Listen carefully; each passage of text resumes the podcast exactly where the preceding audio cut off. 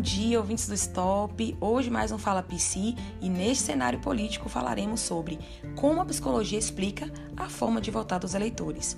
A psicologia política no Brasil é um campo interdisciplinar capaz de aproximar teorias e metodologias da psicologia, ciências políticas, antropologia, sociologia, economia, história e filosofia, e assim produzir uma ciência ampla para estudo do comportamento humano.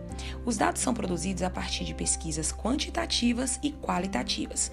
Então, como o eleitor se comporta diante do seu direito de votar? Segundo muitos psicólogos, é possível que muitos eleitores não tenham controle sobre sua escolha política são as chamadas crenças limitantes. O professor de ciência política da Universidade de Stanford, nos Estados Unidos, John Krosnick, diz que todas as escolhas são, na realidade, inconscientes e cada vez mais indícios mostram que eleitores inconscientes punem políticos nas urnas quando se sentem decepcionados com eles, mesmo em questões fora da política.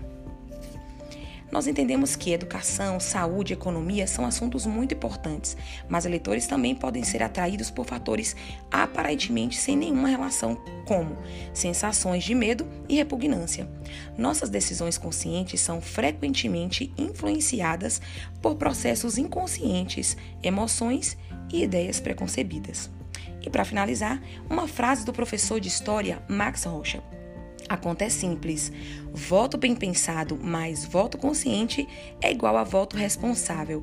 As mudanças que o país, o Estado, a região e a cidade tanto precisam começam pela mudança de atitude do eleitor. Então, esse foi o Fala PC de hoje. Até a próxima e me siga lá nas redes sociais. PC Mônica Pereira.